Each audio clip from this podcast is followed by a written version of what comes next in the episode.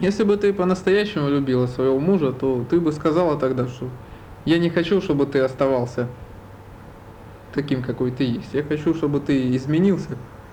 Хочу, чтобы ты стал человеком независимым и морально, и материально. И не зависел ни от своих родителей, ни от моих, ни от меня. Чтобы ты сам мог построить и свою жизнь, и нашу семейную. Тогда бы ты ему и сказала, что если ты хочешь жить со мной, то тогда ты должен еще заслужить это право. А не поощрять в нем вот эту слабость и безволие.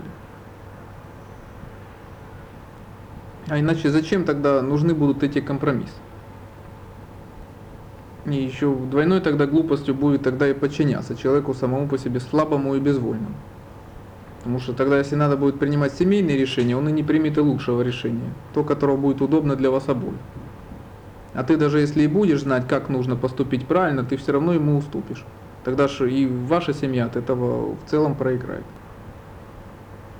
Но если ты будешь просто делать все за него и все принимать важные решения за него, оставляя ему непыльную так называемую мужскую часть работы, то ты тогда будешь только развивать в нем эти слабости и дальше и тебе придется всегда нести двойной груз.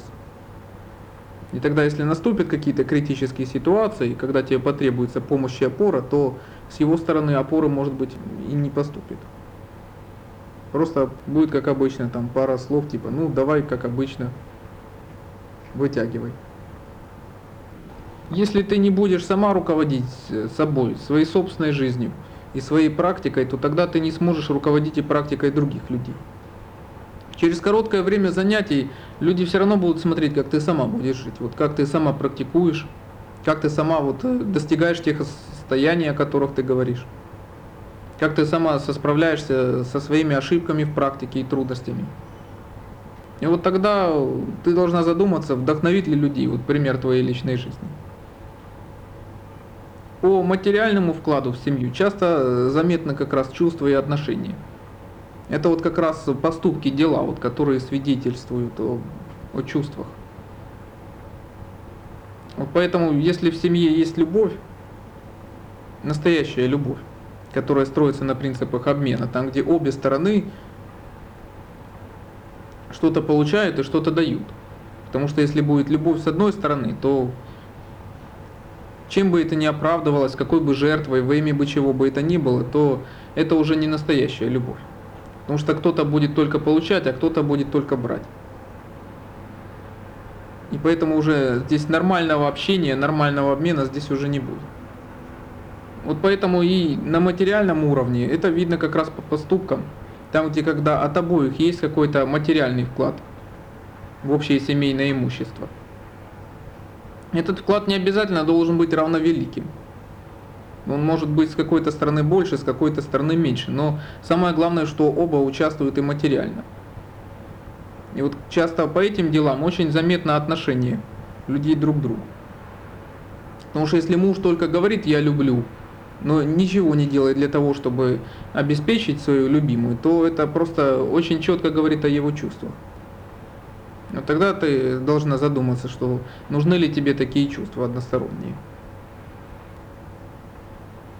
Если у тебя не хватает требовательности, в первую очередь к своему любимому, к своему мужу, это значит, что в тебе самой нет требовательности, что ты сама себя еще не настолько уважаешь и не требуешь от себя ничего. Потому что то, как ты сама будешь жить, какие принципы ты сама будешь исповедовать, вот это ты можешь и требовать от окружающих. Если ты сама по себе чувствуешь себя несвободной, то тогда ты и от других людей будешь ожидать того же. И в первую очередь от своего мужа. Если кто-то в семье ограничивает рост и свободу своего мужа или своей жены, то это означает, что этот человек сам по себе слабый. И он не хочет, чтобы его муж или жена тоже росли, развивались материально и морально. Слабым человеком, неуверенным в себе, не достигшим никакого успеха, им легко и просто управлять. Вот поэтому слабые люди, неудачники, они стремятся ограничить свободу и независимость других людей.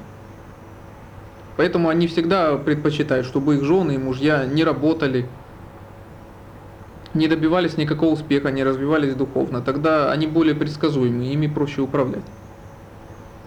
Но если сам по себе человек чувствует себя в действительности сильным и независимым, то ему тоже хочется жить э, вместе с сильным и независимым человеком, вместе с самостоятельной личностью, а не только с человеком, которого надо опекать и заботиться. Потому что зачем же тогда нужен такой муж или такая жена? Тогда человеку, в принципе, также удобно жить и самому. А так только добавляются новые проблемы. Ведь брак, он должен снимать проблемы у людей чтобы вдвоем было жить проще, чем по одному. Это когда у каждого из обоих какие-то проблемы решаются возможностью брака.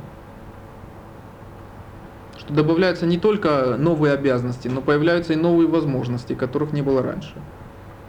Причем у обоих.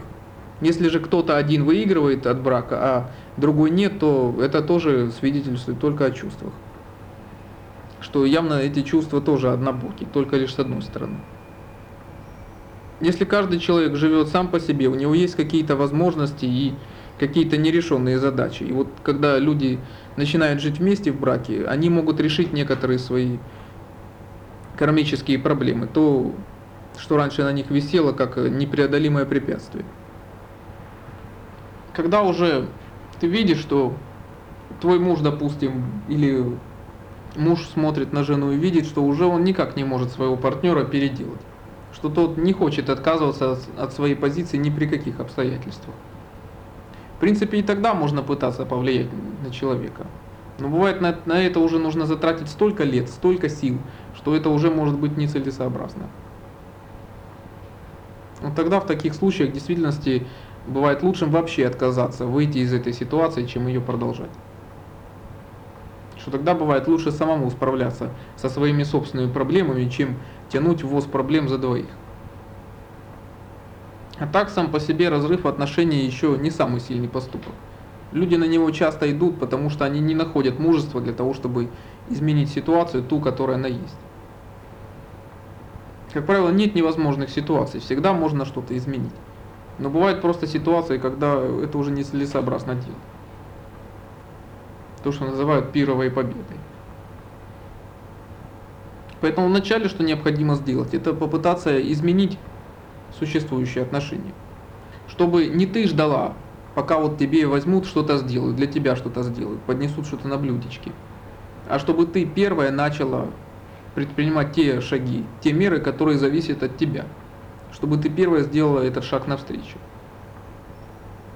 И только затем, когда ты уже убедишься, что ты никак уже не в состоянии повлиять на события, что твой партнер, он никак не хочет поддаваться влиянию, изменять свою позицию, вот тогда нужно думать о других вариантах.